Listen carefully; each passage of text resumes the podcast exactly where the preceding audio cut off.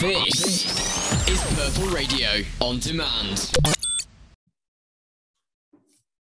Hello, everyone, and welcome to the Current Affairs podcast with Will and Ben. Hello, Ben. Now, you may note the lack of response to my greetings to Ben earlier in the episode. That is because I am, in the words of Jason Derulo, riding solo this week. I my co-host is is unavailable, um, so it is just me. So for all those of you that only tune in to listen to Ben, this is probably an appropriate time to tune out. I'm joking. Please don't. No, this is the Current Affairs podcast with Will and Ben. This is our our weekly news discussion program, but we are not once again bringing to you the biggest news stories of the week. Instead, we are going to be continuing with our interview series. And uh, this week, I, I keep saying we, it's actually quite sad. I am delighted to welcome um, Jackie Doyle Price, MP. Uh, she is a the Conservative Member of Parliament for Thurrock and is actually the successor uh, in that seat to uh, one of our previous guests. In fact, our first uh, political interviewee that we had on the show, Andrew MacKinlay. Um, so please enjoy the interview with Jackie. She was a uh, fantastic guest. Um, and do bear in mind that this uh, episode was shot a, about a week ago, um, perhaps more than that. So there could have been changes in the political landscape between the time of recording and the time of release. So please forgive any sort of out of date uh, observations made during the interview, uh, as yeah, things might have changed. But yes, enjoy. It was a it is a fantastic interview, um, and we hope you very much enjoy what um, what uh, Jackie and I had to say. So thank you. Uh, hello, everyone. This is the interview section now of the podcast, and I'm uh, delighted to welcome Jackie Doyle Price, MP, uh, to the show. Hi, Jackie. How are you this afternoon? I'm very well, thank you. Good to be with you. Yes, good to good to see you too. Um, sort of to start, I'd like to sort of start at the uh, beginning, as it were, and sort of talk about your time at Durham. Uh, everyone listening to this basically will be a Durham student. So, sort of, do you have any fond memories of your time at Durham? I see you're at Castle College. So I was indeed. I was at Castle. But you know what? It's it's it's so long ago. you made me feel really old by asking me that question. Thank Sorry. you for that, William. Um, yeah, I mean, I, I, had a fantastic three years at Durham. Um, I mean, it's a great city. Uh, you know, I, I was there in, I, mean, I went up in 1988 and uh, I was actually the second year intake of girls. So up until 1987, it had been an all male college. Um, so it's quite a peculiar atmosphere. And, you know, being um, a comprehensive girl, a school educated girl from a council estate in Sheffield, I, uh, naively thought, oh, I want to go and live in a castle. So I applied to, to them. And uh, yes, it was quite a revelation to me. But yeah, it was great. Had a great time. And, and you know, you, you make friends at Durham that are with you for the rest of your life. Most yes. definitely. Well, we're, we're all, a lot of us are leaving sort of the end of this year. So uh, we hope that yeah, no, for no, us. you will. You will, definitely. Yeah. Um, so was it was it your time at Durham that drove you to get sort of involved in politics to the extent that you are, or was it something else? Actually, well, my involvement in politics uh, started before I, I, went to Durham. Um, I was active in the Durham Union and I was a vice chairman of the Durham University Conservative Association. But uh, no, I, my interest in politics started as a teenager. And um, it was when my parents wanted to buy their council house. Uh, that was when wanted to you know, at the time in 1983, when Margaret Thatcher was Prime Minister, it was one of her great social reforms. And uh, being in what we used to call the Socialist Republic of South Yorkshire in Sheffield, um, the, the Labour Party did everything they could to make that difficult for my parents. And, and that just sparked an interest uh, in me, uh, which just made me get involved in politics. And I just continued with that. And then one day I just decided, oh, some of these MPs are a bit rubbish. I think I could do a better job. So, so then I decided to pursue it myself. But um, yeah, and, and I think you, you find that. I, I mean, there, you know, I remember my contemporaries at, at uh, Durham who were involved in student politics at the time included Graham Brady and Robert Buckland, uh, yes. who, of course, uh, are now my contemporaries here. Um, uh, but also lots of the people that were involved in politics in a much bigger way uh, at Durham uh, haven't pursued political careers. So yes, it's a, we all have different journeys here, but there's there's no doubt that your university experience does influence you one way or another. Yeah. Um, it's interesting you mentioned Robert Buckland because actually we've had him on the show uh, last term, and he sort of says similar similar things to you about being involved with um, politics at Durham. So yeah, that is that is interesting. Um, next, sort of, how did you? What was your sort of process in becoming a member of Parliament? We asked this particularly because we have interviewed your predecessor in Thurrock, um, ah, Andrew MacKinlay. Yes, uh, so we're interested to sort of hear how you came to be the member for Thurrock um, in 2010, I think it was. Yes. Yeah. Well, Andrew, Andrew's a great, great friend. He's been through quite a journey himself, actually. Now he's a Liberal Democrat councillor. In, yes. In fact, yes. Uh, but um, yes, I mean, it, it, I always say it's a bit like the X Factor when you when you decide to become a, a member of Parliament. You you know you obviously have to find uh, an association that's going to let you stand on their behalf. So you kind of go around the country saying, "Pick me! I'm going to be the best MP you could ever have." And and and the weird thing about it is that you you end up you end up being selected for a place where that is actually spiritually your home really in, in that respect. So I mean, so for me, you know, I, come from you know in the an in, the industrial north, which obviously Thurrock isn't in the industrial north, but it is a very much an industrial uh, collection of towns. So it's you know it it is it is socially in, in terms of social class very much who I represent. They're people I get, uh, if you mm. like. And in 2010, you know, it was we were facing uh, in Thurrock a majority of seven, a notional majority for Labour of seven and a half thousand. So on the face of it, it wasn't a winnable seat. It certainly wasn't on uh, the Conservative Party's targets. Really, it was it was seen as a well, if we do really well, we might win that.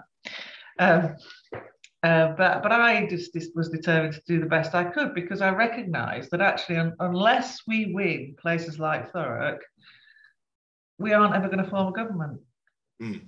So so that was really it. I, I applied for Thurrock because I knew I could uh, reflect the interests of those people. I knew I could communicate with those people. I mean, you have a very different set of conversations with people in Thurrock than you would have in Surrey, for example. It's just it, it's just a complete it's just different. Um, and, you know, there's no better or worse. It's just different. It's yeah, it's a much more gritty kind of conversation. Um, and here I here I am now. I mean, into so, so I was selected in 2007. I can remember seeing Andrew MacKinlay at the European election count in 2009. Uh, which that was an amusing election campaign because it was basically me and two other guys in the back of my car, but we managed to win. we managed to win, and uh, you know I, I commiserated with uh, Andrew as Labour was scrapping out for third and fourth place with the BNP. And again, it's worth remembering that at that time in Thurrock there was quite a big right-wing presence uh, there as well, which which we collectively took on. Um, so yeah, it's basically it was a it was always going to be a tough fight, but it was it wasn't a fight I ran away from, and uh, and so it proved I was elected. Yeah, well, that, that's uh, that's interesting. Quite a lot of my family are uh, from Thurrock, actually. Oh, that's, right. that's how we managed to get. That's what so I know Andrew from before. So yeah. And, uh, so whereabouts in Thurrock do they come from? Gr- Grays. Yeah, yeah. Yeah, yeah, uh, my sort of mum's side of the family are all from there. So. Oh, good. Uh, are they still there? Yeah, so my my oh, right. Yeah, they're, they're, they're in your constituency actually. So. Um, Um, but no, that's uh, that's um, very interesting. So, moving on, um, what sort of constitutes your day-to-day life as an MP? Sort of what kind of issues do you get involved with? What kind of stuff do you get up to? Um, yeah. Yeah, there is. You know, there's no two days alike when you remember Parliament, and you you find yourself pursuing things that you didn't think you ever would, just because they become interesting. Um, I mean, my, my I'm quite a busy backbencher. Um, because it's because Thurrock is, as I describe it, the, the, ports capital of the UK. I do lots of stuff on maritime, and I chair the All Party group there. And there's an awful lot to do on that agenda because it's one that's not been particularly championed, and obviously it's become very sexy because of free ports. So there's lots of lots of answers there. So that that takes a lot of time. Mm. Um, because I used to be a health minister, uh, people often come to me with health issues. Uh, and there is an awful lot going on in the whole context of women's health, which is quite interesting.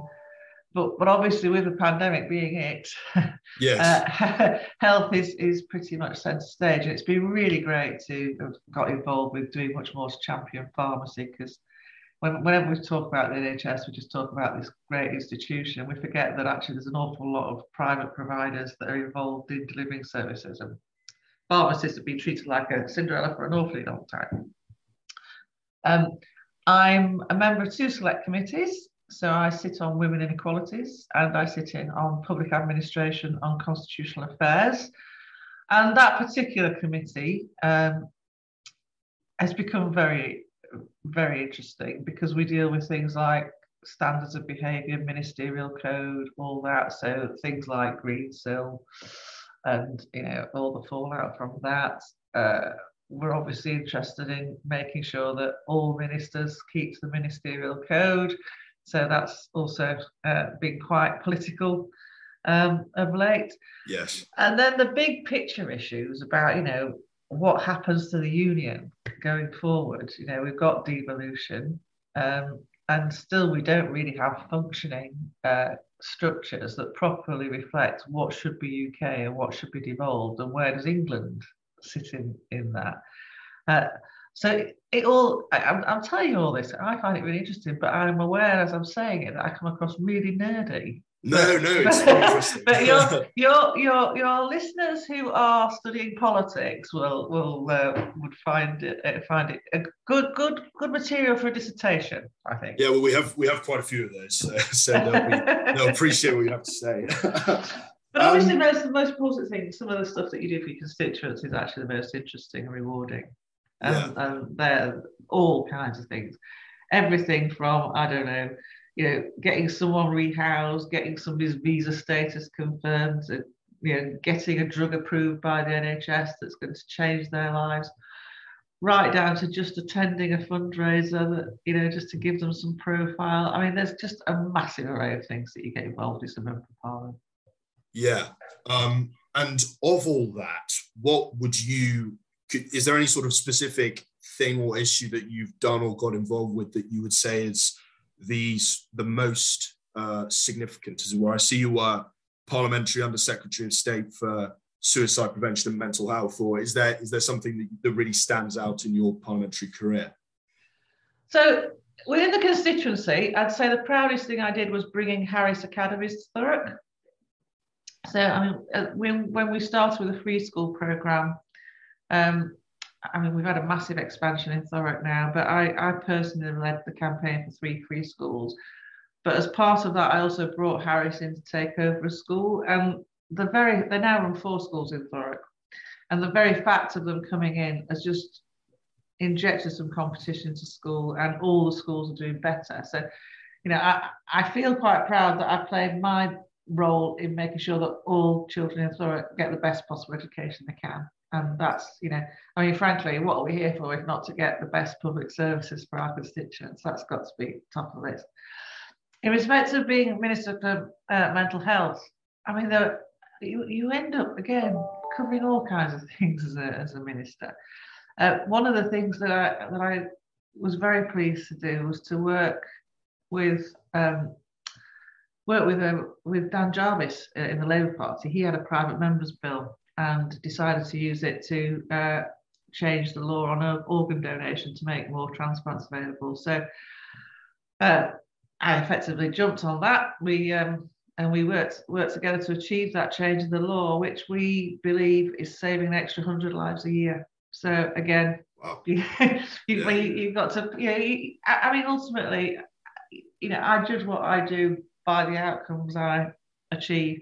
Some politicians judge their success by how many column inches they generate, but you know, no, I, I, don't. I mean, I, I, I tend to have more of a workforce view of, of what politics is for, because ultimately, you know, the state takes away a lot of our earned income and a lot of our liberties, so we've got to make sure it delivers for us. That's really how I approach my job as a parliamentarian.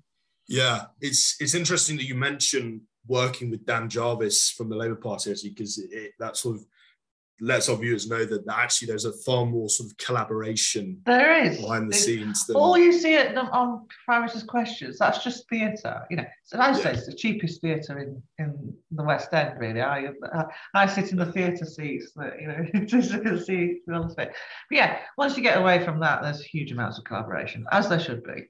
Yeah, I'd say Minister's question is quite good theatre at the moment, to be honest. But, uh, well, Boris can perform, can't he? he? Is, let's, he be, is. let's be frank.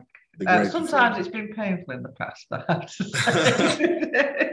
yeah, it's it's funny. Funny you mentioned Boris. Actually, I I'd sort of quite like to move on to asking you for sort of your views on the current uh, political landscape, as it were. So I hate to sort of ask the um, the obvious one, but what do you what do you make of the prime minister's current situation? I mean, John Major made some pretty incendiary mm. comments this morning. I, I, just wonder what your sort of view of the overall Partygate um, situation is. How long have we got, William? Yeah. I could speak for a long time about this. Um, right, well, the first thing I would say, I'm a huge fan of John Major. In fact, I was at Durham when he became Prime Minister. I can remember those days very well. When we were all very excited about who the new Prime Minister was going to be. I can remember where I was. Um, I can, in fact, I can remember where I was when Margaret Thatcher was deposed. I was in, I was in a study room in Hatfield College.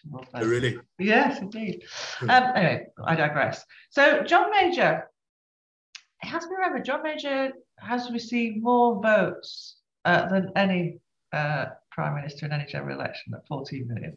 So, I mean, much is said about Boris Johnson's popularity, and because he's a, he's supported by the Brexit faction, if you like, they're very dismissive of John Major. But I think you know I like to remind people of that. He John Major had more popular support than any other prime minister, and it was ra- a rather similar coalition to what's elected Boris Johnson in 2019. I might add, he did actually. He did have a lot of voters in what we now call the red wall, but you know you would call you know sort of social classes C1, C2. Um, he doesn't make interventions that often. So when he does, they're quite important because he's a former prime minister. And I, and I think when he talks about standards, it is important actually. And I, again, one of the reasons why I sit on the public administration committee is because of that. And you know, prior to the whole Partygate thing, I mean, you know, the prime minister has shown that he has he has a cavalier disregard for rules, which I don't think is quite right. Uh, I, I really don't. And, you know, we've seen that he, he's shown a reluctance to enforce the ministerial code against his colleagues when he should have done. You know, and it led to the it led to the resignation of uh, his previous advisor when he refused to take the recommendations about Priti Patel, for example. So, but we always knew that. We always knew that about this prime minister. You know, one, one of the reasons I didn't support him to become leader was because I knew this is how he'd behave because he's, he's spent all his life behaving like this. So we can't we can't claim to be surprised. However, that is the prime that's the Conservative Party's choice and indeed the public's choice. We've elected him with a majority, so he's our prime minister, and you know the king is dead. Long live the king! I, I will, you know, he has my loyalty as a Conservative member of Parliament because he's he's there fair and square. Um, I think one of the issues about Partygate, and I find it really irritating, I mean, I think it's the Chatworms Clute. He has an interest in this, doesn't he? Yes, yes, he does. yes. So, and I've no doubt he's got lots more material actually, which but it but it's changing our politics into a soap opera. And yeah. I don't like that. I mean, we the world is quite a dangerous place right now. You know, we've got Russia messing around on the eastern border of borders of Europe, not just in Ukraine, but also Moldova and throughout the Balkans into um, uh, Bosnia as well. We've also got China. China's now starting to mess around in Nepal. Uh, we've still got issues with the pandemic. We are going to have huge economic fallout from the, from the actions we've taken in response to the pandemic. These are what our politics should be concentrating on, not pictures of, of what might be described as parties. And the, the really irritating thing about all that is, is that each of these events were reported at the time. And they've suddenly become this huge story because all these photographs have been packaged up in, in one go. And I, I, I mean, I was out knocking on doors uh, on Saturday, and and uh, somebody said somebody went into it about the Prime Minister. Oh, he should go, he should go. And I said, I said, what is it he's actually done wrong? And they were a bit flummoxed because because actually when you when, when it comes down to it, there isn't anything because what we're conflating here is the fact that at number 10, number 10 is both the Prime Minister's residence and a working government department. And in its context as a working government department, this is where most of these parties have taken place. And in that sense, the Prime Minister hasn't done anything wrong other than the fact he just sits on top of a of an organisation that be, that's become dysfunctional, but that's not entirely due to him. Actually, we've been we've been get, going this way for quite some time. This has just sort of brought it to a head. The one occasion he was present, he has actually spoke, uh, addressed in the House of Commons. So unless unless we find something from the police investigations, I really don't think this is anything other than just embarrassing and designed to damage the credibility uh, with the public, many of whom are very angry, but but frankly are being played and being played by a lazy media that you know they get this nice collection of pictures sent to their computers via social media it's easy copy, but it's rubbish journalism and it doesn't make for good government really. Yeah, that's interesting. Well, that's thank you for being sort of so um sort of open and honest on that issue. I mean, that's uh, that that is that is um yeah, it's, it is interesting to see how much sort of every time a picture is released, the media sort of is. I mean, there was a recent one of him wearing a sort of tinsel and a crown or something, and people went. Yeah, bit, which and which we know was done by Zoom. Yeah. it's, it's, yeah. Yeah, no, yeah. I mean, it, it's it's because but but but it's but it yeah, it's one of those. Who was it who said? It was Ronald Reagan who said, "When you're explaining, you're losing." So yeah. once once that image is out there, which it now is, you know, whatever the prime minister says, nobody's going to believe him. The, the, the, the public's taken a view that he's been having lots of parties. Whether, yeah, whatever the truth of the matter is. And I mean, and the truth of the matter is, let's remind ourselves, COVID nearly killed him. You know, if you've spent days in intensive care, you aren't going to be cavalier about the rules regarding COVID. You're really not. So it's not believable. But I, you know, it's, I, I actually, I, I'm despair about the, the, the amount of attention that's going, uh, that's being paid to it. Really mm. am. Disappointing. This is not what I got involved in politics for. No, no. Well, that is, it, will, it'll be interesting to see how it all plays out with the yeah. investigation. Um, uh, and sort of finally, you mentioned the sort of wider geopolitical issues that you, you, th- you, think we should be sort of paying more attention to. So, what do you make of the situation with? I mean, I'm going to say Russia and Ukraine is probably the big the big one, really, isn't it? What do you make of all that? Yeah, well, I'll tell you what. If I was Vladimir Putin, and uh, I was looking at what the British press were focusing on, I'd be laughing. I yeah. really would. And I, again, I again, growing up in the 80s, Jack, you're making me feel so old because I'm like looking at you thinking, God, he probably wasn't even born this century. I'm so sorry. but yeah, I, the reality is, growing up in the 1980s, you know, when we had nuclear weapons and we had the, you know, the uh, the uh, Soviet Union was then the, that whole Eastern Bloc, and and you know it was a very much you know freedom and Congress as communism kind of thing. if we, we lived under daily threat, uh, you know, an ever-present threat of nuclear war, but what we have right now is much scarier, I think. Um, it, well, there are actually more tools now for, for for bad actors to prosecute wars. I mean, we know we're under constant fire from cyber terrorism, for example. We we know that a lot of this is used, a, a lot of activities used to influence elections. We know we've we, have seen that uh, happen as well. So there is so much that that leads the world to be a lot less stable than it should be. Now, I'm pleased to see the government taking this very seriously. Liz Truss is out there now. Um, mm.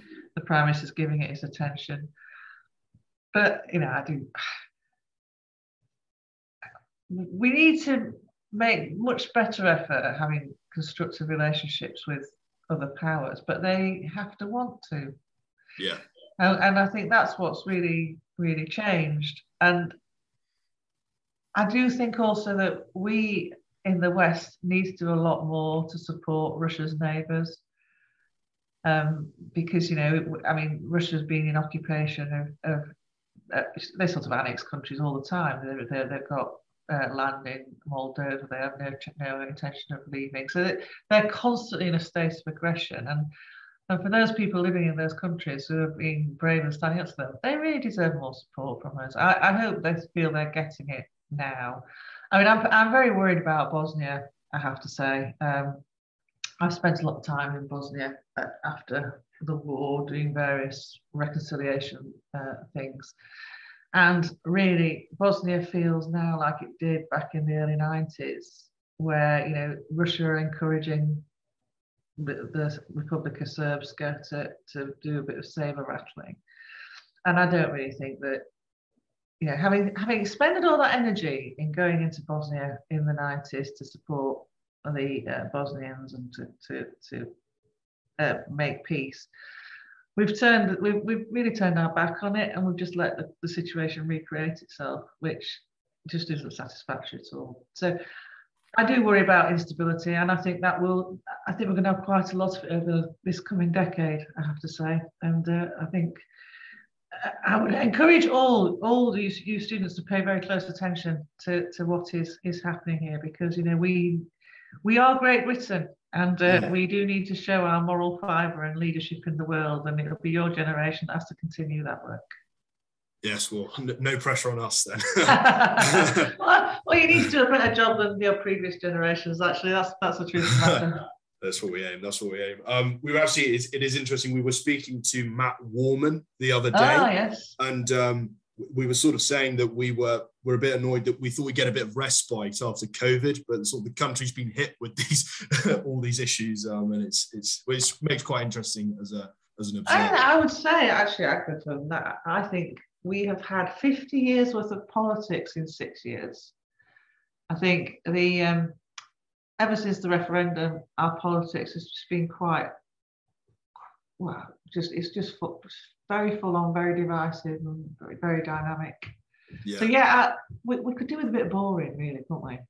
Yeah, I mean, as a sort of, I was sort of a young teenager when the when the when the referendum happened, and since then, I feel quite lucky to have lived through sort of and being able to observe it. But I can imagine for sort of agents in the political sphere, it's been a bit um, stressful at times. Maybe. Yes, I've aged. Not at all. Um, well, I think thank you, uh, Jackie, very much for uh, chatting to me uh, today. Pleasure. Uh, your your answers have been very uh, interesting. I'm sure our listeners will be um, very happy to hear what you've had to say. So thank you. Um, You're very welcome. Thank you. And so that was the interview with Jackie Doyle Price, MP. Again, uh, thank you so much to Jackie for chatting to us, to us, to me, to me, and uh, giving uh, the Current Affairs podcast your time uh, to tell us about your time at Durham and your career and your opinions on what's been going on in the British political scene. Um, and thank you to her parliamentary assistant for arranging this interview. Um, we will be going out again next week with more political interviews. This is this is merely the beginning of our of our uh, deluge of insight uh, from various guests that we're going to be getting uh, throughout the coming weeks on the Current Affairs podcast. Ben will be back next week. Don't worry. Uh, it won't be another solo episode from me. Um, you can find us basically anywhere Spotify, Apple Podcasts. You type in Purple Radio and look for the Current Affairs podcast with Will and Ben. You'll find us there. Um, please follow us on Instagram at the Current Affairs podcast. And I think, without any further ado, thank you very much for listening. Uh, please tune in next week for our next interview. Uh, and just from me this week, thank you very much. Thank you for listening and see you later. Goodbye. Purple Radio Podcasts. Thanks for downloading this Purple Radio podcast. For more great content and to listen live, head to purpleradio.co.uk.